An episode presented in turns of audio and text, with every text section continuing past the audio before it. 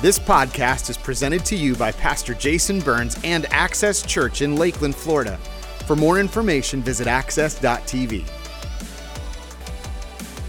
We're in part two of a series called The Path of Most Resistance. And if you missed last week, I don't want you to feel like you're lost. Last week was what I call a toe stepper, stepped all up on your toes. And here's what I said Jesus said in, in the book of Matthew, chapter 16. Jesus said to his disciples, if any of you wants to be my follower, and that's what he wants us to do, is to follow him, you must give up your own way. Ouch, it's hard, right? And you must take up your cross and follow me. And we said this last week if you're going to be a follower of Jesus, like really actually a follower, you need to hear this. You can't carry your cross and your opinion at the same time. And I don't, I love you, but I don't really care what your opinion is. I don't care what your political opinion is or your opinion on sexuality or morality or any of those things. Everybody's got an opinion, but God's word is the authority. And so last week we said that. Now we're talking about the path of most resistance. Most Americans want the easy way out through everything, but there's a much more difficult journey in following Jesus. But I really believe it is the journey that shapes us to become who He's called us to be. Today, I want to talk to you about what I believe is actually the most difficult step in following Jesus. It's the thing most followers of Jesus struggle with, in my opinion, and it's the area of giving and putting God first in the area of our money. Now, I know when I say that, like immediately half of the room tensed up. Like, I want you to know this. I need you to understand this. Like, there's no games there's no manipulation. We're not going to like twist your arm. We've already talked about the offering. That's all over. I, I want you to hear this. I want something for you, not something from you. I want something for you. I want you to experience God's best. I don't need something from you. In fact, let me say this to you. You are sitting around the most irrationally generous people. Last month was one of our biggest giving months in the history of our church. Like, if, if you don't give anything, we're going to be fine. This isn't about getting something from you. This is we want something for you. We want God's best for you. No games, no manipulation. Let's get to work. Um, about this time last year, I got kind of a devastating phone call. Uh, my grandfather, who I love, had passed away. And um, I've done lots of funerals as a pastor, and funerals are always interesting, but this one was particularly difficult and interesting for me because it was my grandpa. And I had, had two grandfathers growing up. This was the one I was close to. This was the one I wanted to be like. I'm named after this man. And when I'm, when, I'm pre- when I'm preaching or speaking, there's always two conversations going on. One is, like, what am I talking about? And the other one is, I'm thinking about other stuff. I'm thinking about you. I'm, I'm wondering, like, why are you sitting like that? And why is she sleeping? And a few weeks ago, I was preaching, and so somewhere in like two thirds of the way through the second service, I thought to myself, I am starving right now. Like, I'm always thinking about something else, you know? So I'm doing my funeral for my grandfather and um, honoring him and celebrating his life. And as I was talking about him, I had this second conversation going on in my mind about someday, 50, 60, 80, 100 years from now, that'll be me. And people will gather probably in an arena at that point in my life, some big, massive celebration, I'm assuming, and, and they're gonna remember my life. What do I want them to say about me? I hope, I hope people say things like, well, he loved God with all of his heart. And he loved his family. He adored his wife, cherished his kids. He loved being a dad. He loved being a husband. He loved it. He, he, was a good friend, great person, but I hope when they talk about me, I hope they, they use this one word, that he was generous, that, that he lived open handedly, that it wasn't all about him. It's like, it's a wrong assumption to think that all the extra is for your consumption. Like, I don't, I don't want to hold on to everything for myself, but I want to live generously, live an open kind of life. The book of Proverbs, Solomon, the wisest man to ever live, says it like this He said, The world of the generous gets larger and larger. And conversely, the world of the stingy gets smaller and smaller. And I want to live a large life, a big kind of life, the kind of life that leaves a rippling effect into future generations. And I want that for you. And here's what you need to understand following Jesus is going to require something of you. But in response to that, when you do that, you get to live a big, God sized, large kind of life. That's my hope for you. Now, to get us started today, uh, Friday night, was, was Southeastern University's graduation. It was fun. Some of you graduated and we honor you. But, but I went because there was a special graduate. My mother in law, who is 70 years old, graduated with her master's degree. That was awesome. Looking at you, mom. And um, it was super fun. We, a, we, celebrated her, honored her, and then after the ceremony was over, we, we had a whole spread at my house. We got a cake, we got a charcuterie board, which is honestly a Lunchable for adults, is what it is, but but I did some work on that thing, everybody. And it was, it was great. We had a party, just kind of celebrated. And we were sitting around the table, and my mother in law said something to me, just a simple little sentence, an observation, but it was so strange to me. She goes, Jason, you look really tan right now. No one's ever said this to me in my whole life ever. And so when she said it, my jaw kind of hit the ground. And before I could even say a word, my wonderful wife responded with this. She said, What? Jason looks tan? Jason Burns? Like, who does this? Like, that hurt, by the way. This is cheaper than counseling. I get all my issues out here, is what I do. Anyways, and so this hurt, but, no one's ever said this to, to me about me because I'm super white. Like I'm white, white, like ghost white. That's what I am. Some, some years ago, I've told this story before, but some years ago, Liz was with one of her friends, and her friend said, What is Jason? Like, what nationality is he? Now, now my wife, she's super Italian, olive skin. When she goes in the sun, she gets a tan. When I go in the sun, I schedule a dermatologist appointment, you know? And so, so she goes, What are you? So Liz texts me, Jason, what are you? And I'm like, What does that even mean right now? She goes, No, like, what ethnicity are you? So I searched the internet and I sent her back this picture Wonder Bread. And not just white. No, no, no. Classic white. That's what your boy is right here. And the truth is, I don't really know what I am. Um, all of my growing up years, my, my grandmother told me, You are 116th Western Cherokee. Miss me with that Eastern Cherokee nonsense. Western Cherokee is what I am, 116th. And she, she would even say things to me like, Jason, I don't want you to pay for any of your college. We're petitioning Congress. They are going to pay for your college. And I said, Our people have suffered, is what I said. And, anyways, I don't know what I am. And so this conversation sparked me to go on this journey to figure out what is my nationality. And I ordered one of those kits from 23andme.com. It's, a, it's an ancestry test. So you get it and you spit in a tube and you send it off and they send it back and they, they said, This is what you are. So this is my results white, white, white. And I have some questions. And um, that's, that's what I am right there. All kinds of white, right? And it's fascinating to me how this works. It's fascinating. You can spit in a tube and send it off, and they can tell you who you are and where you came from. And it got me thinking I wish there was a way for us to do that to our souls. Wouldn't it be great? Wouldn't it be amazing if there was a way for you to spit in a tube and mail it off and it would send you back results about how you're doing in your relationship with God? And how are you doing at loving and serving and being a blessing? What, what about the issues that affect you? Like, how are you doing with joy and peace and patience, kindness. How are you doing with these things? Well, there's not really for many of those ways, but I want you to know as we're talking about giving and generosity, there is a way, according to Jesus, that you can actually know. Like there's a way to keep score for how you're actually doing in the area of your giving and generosity. Jesus said it like this in Luke 12, verse 34. He says, For where your treasure is, there your heart will be also. And a lot of people think they're really generous, but the funny thing is, Jesus said there's actually a way to know how giving is going for you, and the way you do it is by looking in your bank account. You see, your bank account will reveal a heart of generosity or it will call you a liar. So here's what Jesus says if you want to know the condition of your heart when it comes to giving, look at where your money is. And the funny thing is, this is the opposite of how we tend to think of when we think of money. We tend to think that where our heart is, that's where our money's going to go don't we? We think if we care about something and we love something, then we'll give money to it. This is how most marketing agencies market. They'll show you sad pictures of animals who are starving, or they're all got like one gimpy leg or something, and they'll show you them, and they'll think that if it touches your heart, then you'll give money to it. But that's not the way Jesus said your heart works. Jesus said it's actually where your money is, that's where your heart follows, that's where your heart goes. And I never understood this until a few years ago. About seven years ago, I had a buddy who said, Jason, you got to get into Bitcoin. Bitcoin, Bitcoin, boy, Bitcoin. Out of curiosity, has anyone here heard of Bitcoin? Anyone in the room heard of it? Like a lot of people. Okay, next question. Does anyone in the room own any Bitcoin at all? Anybody? A few people in the back. Yeah, in the back. Perfect. Um, so he's like, you got to buy some Bitcoin. And I'm going to be honest with you. I didn't know what Bitcoin did. I'm going to be honest, seven years later, still don't know what it does. But I bought some, bought some, and I bought a little bit, and it grew. And I was like, whoa, cool. And so I bought some more and it grew. And then I bought a lot more and it crashed all of a sudden. And then it started growing and it took off and it grew exponentially. Let me tell you something. Before six or seven years ago, I didn't care at all about Bitcoin. I never worried about it. I never lost any sleep over it. I wasn't consumed by it. I didn't care how it did.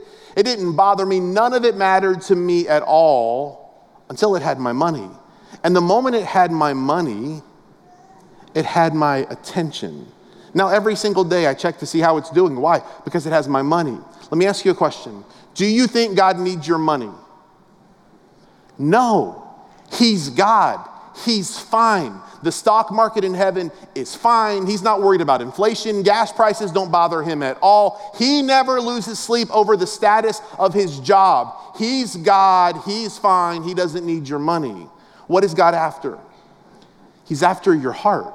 So Jesus' words were true. God understands that where your treasure is, your heart is going to follow after it. So, what does God want? God wants you to give generously so that He has your heart. Now, a lot of people, they think they're generous. And they're really wonderful, well meaning, and well intending, incredible people. But the problem is, is that they think they're generous, but they're actually not. And I want to show you the difference, okay? The difference between acting generous and actually being generous is one word intentionality. You have to have a plan when it comes to giving. Now, I told you a moment ago, I'm not going to manipulate you. I want to take you right to Scripture, and I want to show you what God's Word says, and then I want to challenge all of us to take the path of most resistance toward trusting God in this way. The first point, if you're going to be a generous person, the way God deems generous, is this you need to declare that God must be first. That God must be first. Here's what this means God wants to be first in every part of your life first in your time, first in your energy, first in your serving. It's the reason we put church on Sundays because God gets the first of our week. God wants to be first in every part of your life, and that includes in the area of your finances.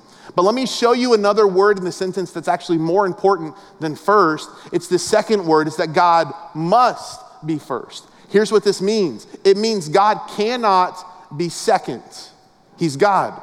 In theology, there's a term called the preeminence of God. We don't throw that term around very often, but preeminence literally means above everything else, that God reigns supreme above all of it. Everything else in the world is competing for second place. God is first, and he must be first. This is the reason that Solomon, the wisest man to ever live, said it like this in Proverbs 3 9 and 10. He said, Honor the Lord with your possessions, with your stuff, with your resources and with the first fruits of all of your increase. I want to talk about these two words, first fruits and increase, in just a moment.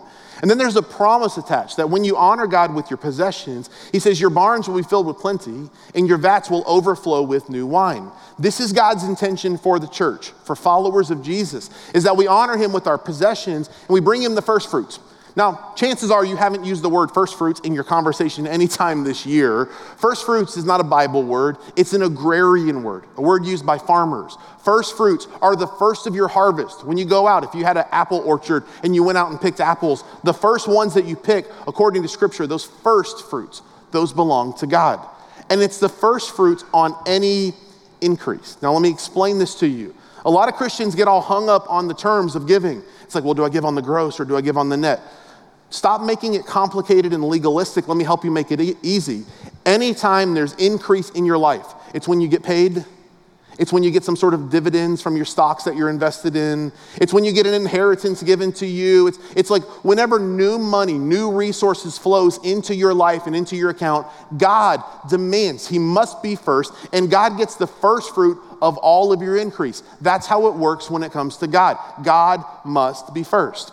The problem is, it's hard for us at times to understand how to articulate it. Like, God, how do I show you that you're first? So, God put a system in place for followers of Jesus. It's literally found at the very beginning of the Bible, before the law, in the law, and after the law in the New Testament in the grace section of Scripture. It's all throughout Scripture. And it is God's plan for showing him that he's first, and it's this term tithing. So, number two is the tithe must be first. And here's the funny thing that a lot of Christians get hung up on they don't understand what this means. Tithe is not a Bible word. A lot of us think tithe is just a biblical word. Tithe is not a Bible word, it's just an old word. It's before the Bible. The word tithe literally means 10% or one tenth is what tithe means. It's not a Bible word, it just means one tenth. And the tithe must be first. This was always God's intention. And one of the fun things about God is I love that God, He created a system that's fair for everybody. So if you make $10 a year or $10 billion a year, it's a percentage for every single person. It, way before the law in the book of Exodus, chapter 23, it says this Exodus 23, verse 19. God says to Moses, The first of the first fruits of your land shall you bring into the house of the Lord your God. Let me kind of explain this to you.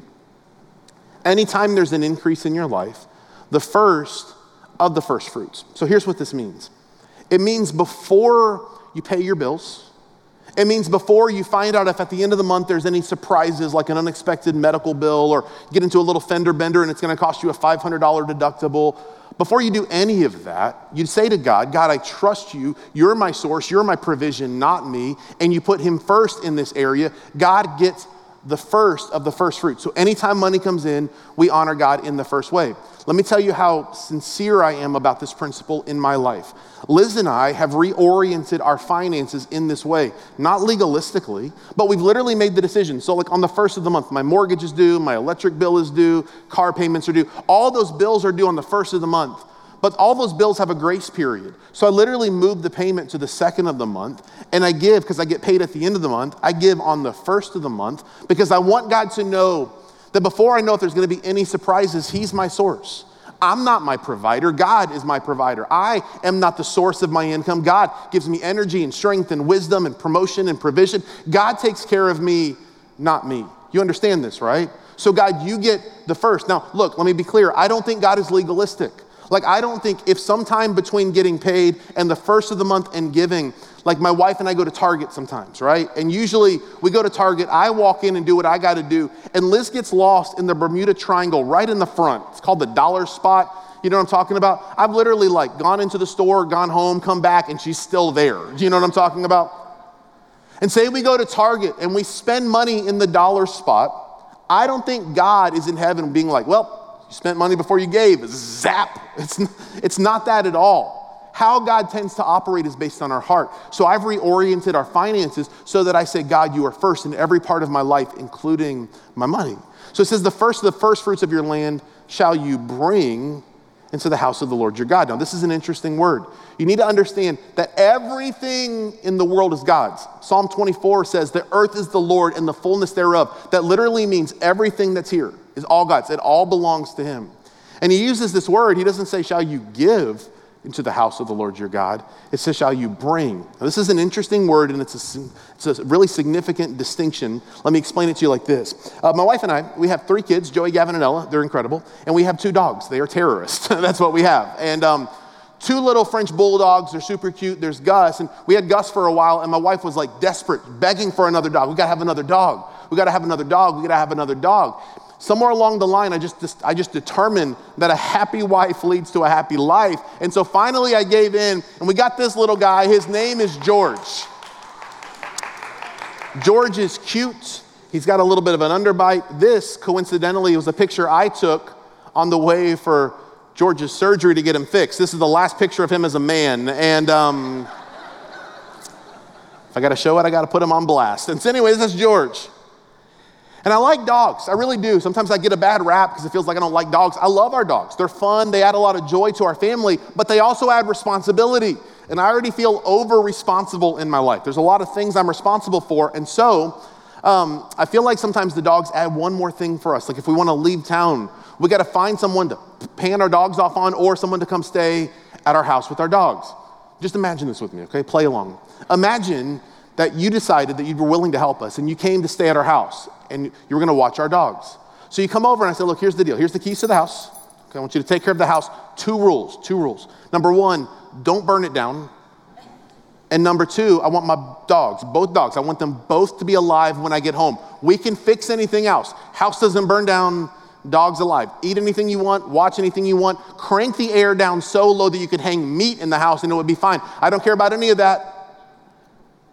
Don't burn down the house. Dog's alive. You got it? Yes. Okay. So we give you the keys. We leave for a week. At the end of the week, Liz and I come back to the house and you're there. Is anybody old enough to remember a TV show called Extreme Makeover Home Edition? You remember this? Where they build or fix a house. And the way they did the big reveal is they had a big bus out in front of the house, just right out in front of it. And imagine we came back from being gone for a week and you're outside and you're giddy. You can't wait to see us. We come out and we're like, what, what is, what's all this? What, what's going on? And you're like, guys, I love you. You're the best. Best pastors I've ever had. I adore you. I think the world of you. And to show you how much I love you, and you pull out my keys You say, I got you something. And you said that famous line from Extreme Makeover Home Edition bus driver, move that bus. And the bus leaves. and behind it is my house. Like my house. The house I paid the mortgage on. The house I pay the electric bill for. The grass that I make sure it gets cut. I, I, it's my house. It's not your house. It's my house. And you hand me the keys and you're like, I love you. Got you. I got, got you. And you hand me the keys. Child, I would choke you in this moment, right? Because you can't give someone something that is theirs already. All you can do is bring it back to them. So, scripture teaches that all of it is God's if you're tithing, you're just bringing back to God a portion that is His. People get all tripped up 10%, 10% is so much money.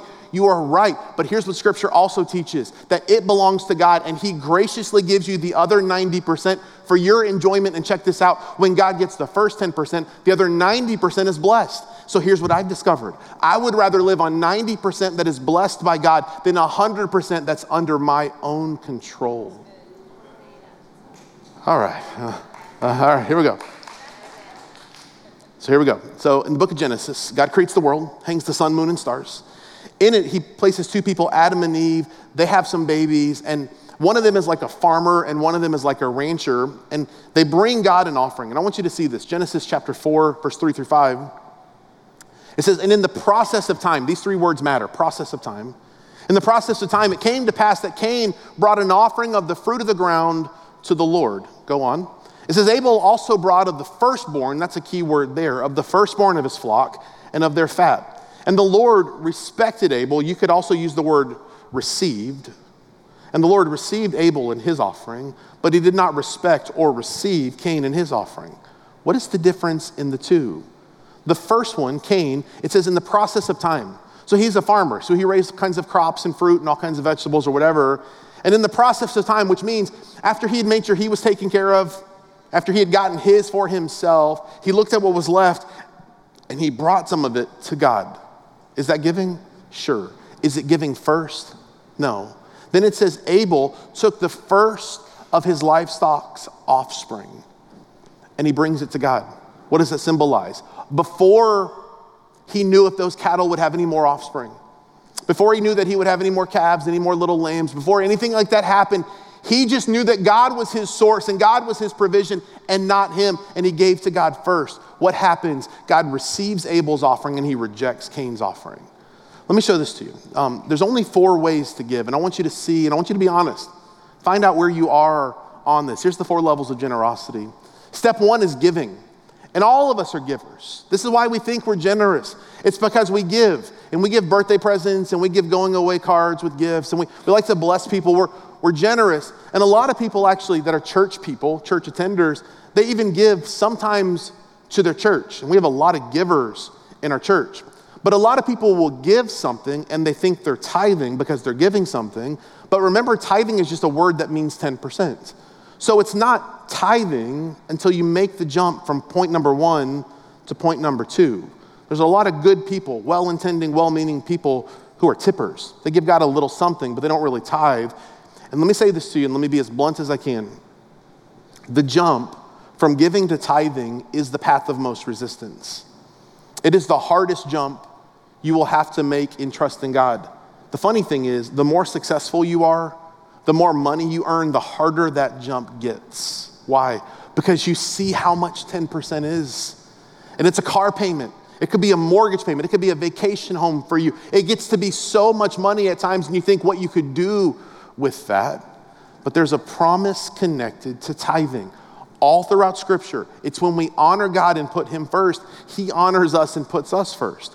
So some people are givers and we give. Some people are tithers. Here, here's a kind of a startling, unsettling statistic.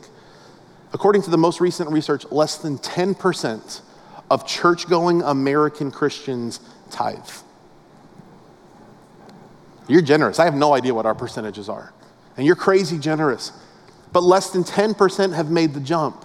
But can I show you something? Here's the promise of God.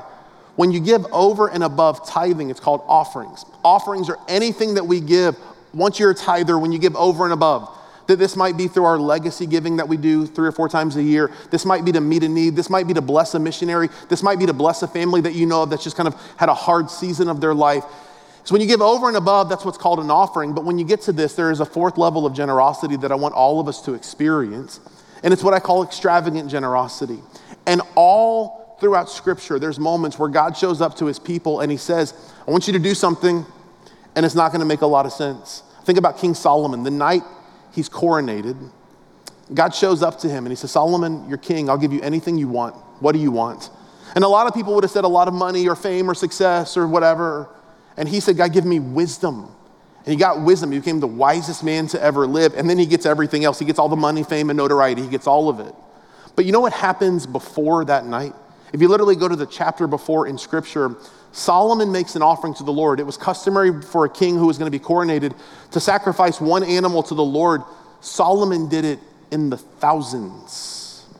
The largest recorded offering in all of Scripture, Solomon gives to the Lord extravagantly gives, of course, God shows up. Of course, God blesses him. Why? Because when we honor God, when we put him first, and when we do what he says, of course, he pours out his blessing. So here's the third point it must be blessed to multiply. Now, here's the hard, here's the hard deal. The hard deal for so many of us is we, we, we want to pretend that we don't know this. We want to pretend. Now, let me just get real for a minute, okay? Years ago, I was at this church, great church, great people. It was tax season, probably like March or April. And the pastor said, Everybody, I want you to know this. A few weeks ago, you got a letter in the mail, and he held up a piece of paper and he says, It's a giving statement from the church. It shows you how much you gave this year. And this is the time of the year we do taxes. And he pulled up a big tax document and he said this He said, If the number on the first form, the giving statement, isn't 10% or more of what your income was last year, you are going to be cursed. And you could just feel the whole room go, Ooh. I was like, Bro, Get a cold shower. You know, like I didn't know what to tell the guy. Like, relax. But here's the funny thing in Scripture scripturally, when God gets the first 10%, Scripture teaches that the rest is blessed. When you don't, your finances are under a curse. It's like, it's like carrying a, a, a colander full of sand. No, no matter how fast or hard you carry it, all the sand is eventually going to leak out. Scripture teaches that when we honor God and put Him first, the rest is blessed.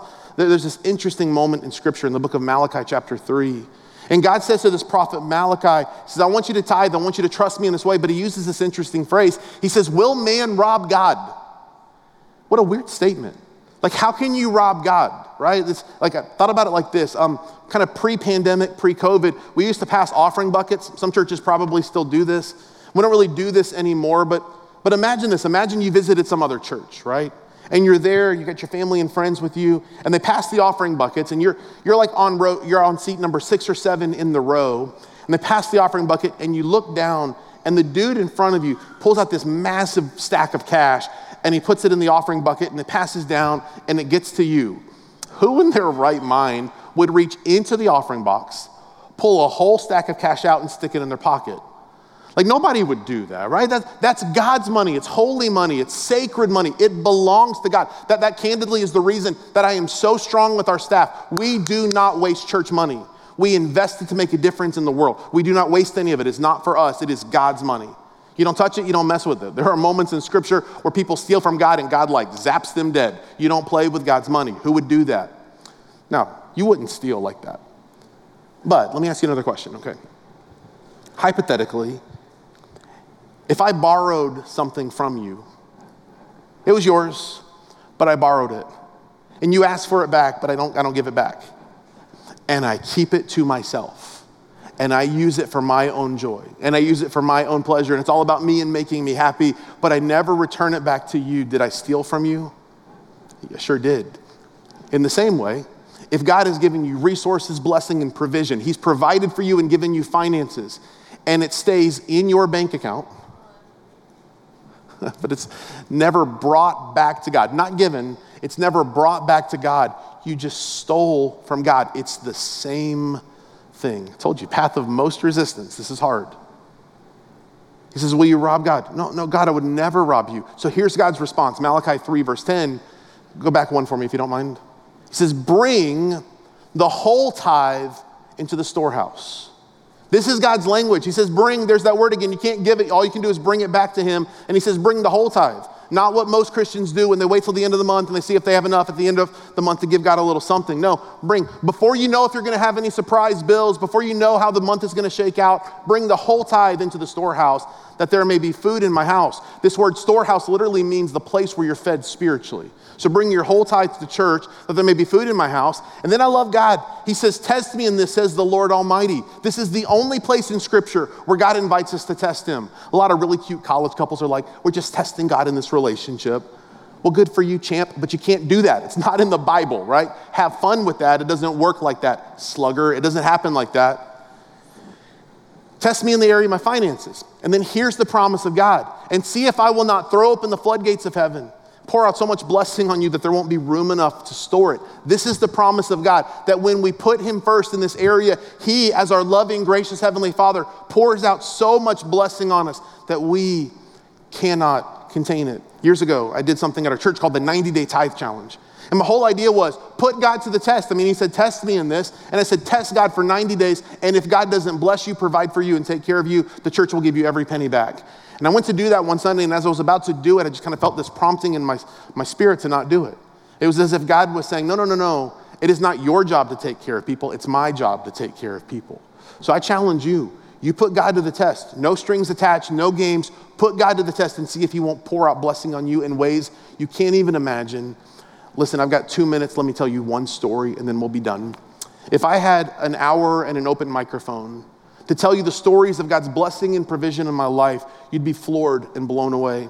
Uh, a week or two ago, I was with my boys in Orlando, and I don't know how we got on the subject, but the subject came up of like, Dad, tell me some stories about your relationship with God. And I went into stories of me giving and God blessing in significant, like undeniable kinds of ways. Here's one fun story. Seven or eight years ago, our church was going to do a whole message series, like four weeks talking about giving. And so I had this idea. There's a book that radically changed my life. If you're a note taker, write this down. The book is called The Blessed Life by Pastor Robert Morris. Total game changer. It wrecked me. And I wanted to give the book out to the church, but the truth is, the church just didn't have a lot of extra margin in that season. And we're really careful with church money. Like, we do not waste it, and we're never gonna make our finances so tight that I feel like I have to come beg you for money. That's just not how we roll. This is a very safe place. But I wanted to do it. Church didn't have the money. So I said to Liz, I was like, Liz, the Lord's blessed our, our side business. Let's give it. Let's just give the money. We'll, we'll give the money. We'll buy the books for everybody. We'll be good. That's how it'll work out. So, so nobody knew this, but we gave the money. And the books were 12 or $13 a piece. Look around the room, do the math. I mean, it was a really expensive day for us. We gave the books out for two days, for two Sundays. On the Monday after that second week, I go to my mailbox, and there's a letter in the mail from one of the vendors that my side business uses and works with. And I said, Dear Jason, you're one of our top 10 customers. We're going to roll out, roll out a new rebate program next quarter, but we wanted to test it with our top 10 customers this quarter. Enclosed is a check for, I think it was 4% of whatever your gross sales were last month or last quarter. And I look at the check, and when I saw it, I know how God works. And I was like, hold up took the check. I ran back inside. It was a huge check. I go to my credit card statement to see how much did we pay for the books and the shipping and tax and whatever else we had to pay to get the books here in time. And I kid you not, whatever we paid for the books, this check that came from my vendor was the exact amount to the penny. It's as if God was in heaven going, Gotcha, sucker. Like, you know what I mean? Like, He's our provision and He's our source. So many of us, we have this jacked up view of God. I've got so many stories of times that God prompted me to give something.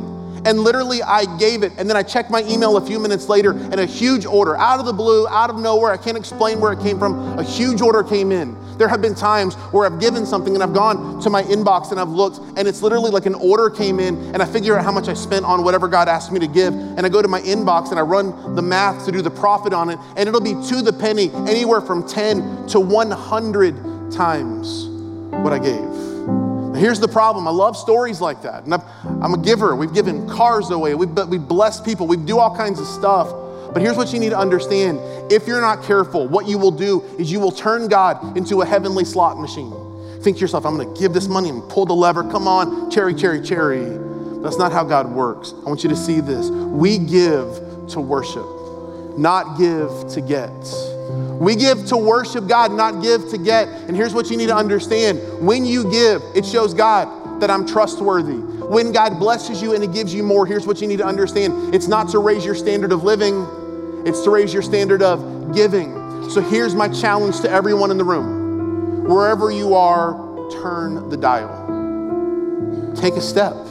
It's not about me. In fact, it's not even about our church. If you don't ever give, we're fine. This isn't about us getting more from you. This is about you experiencing the blessing of God in your life. What would it look like if all of us took a step this week towards God in this way? For some of us, it's just starting somewhere, starting by giving. For others of us, we've been giving for a long time, but the truth is, we're like little tippers. We give God whenever there's a little extra. Maybe it's time you take the massive jump, the jump to tithing. When you tithe, scripture teaches the rest is blessed. Maybe as a result of the blessing, you're going to give over and above as God lays it on your heart. I believe some of you this year, God is going to show up and say, Go extravagant, go big, and watch what He does. Would you bow your head and close your eyes with me all across this room? Let's pray together. God, thank you so much for this message. God, give us the courage to be not just hearers of your word, but to be doers. God, the funny thing is, it's so easy to talk about, and so many of us think we're generous. But according to Jesus' own words, where our money is, that's where our heart is. And God, we want you to have our heart.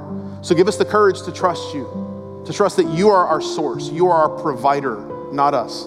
It's not our strength, it's not our effort, but it all comes from you. God, may we be bringers, not just givers, but bringers. And God, as a result, we pray for your blessing in so many ways, ways we can't even begin to wrap our minds around because you're good. We thank you for it, God. With your head still bowed and your eyes still closed all over this place, if you're here and you would say, Jason, I don't know if I'm right with God. Maybe that means you've never started a relationship with God, or maybe you've just wandered so far away. But today, first Sunday in May, you want to make the decision to surrender your life to Jesus, to follow Him. If that's you, would you raise your hand right now? Thanks. Yep. Thank you. Yeah, my man. Thank you. Yep. I see you. Here's your moment. If this is you, would you pray this with me? Hear me say this praying a prayer only changes your life if you mean it with your heart. Would you say, Jesus, today I give you control of my life? I invite you to be the Lord of my life. Jesus, step in, forgive my sins, make my heart new. Jesus, I decide today to follow you. Jesus, we believe that you are the Son of God, came into this world, died on the cross to pay for our sins. Because of your great sacrifice, our life can be made new. So, Jesus, forgive us, change us, make us new, save us. We love you and we surrender our lives to you. And it's in Jesus' name we pray. Amen. Church, we just had people make that decision. Can we celebrate it together? I love it.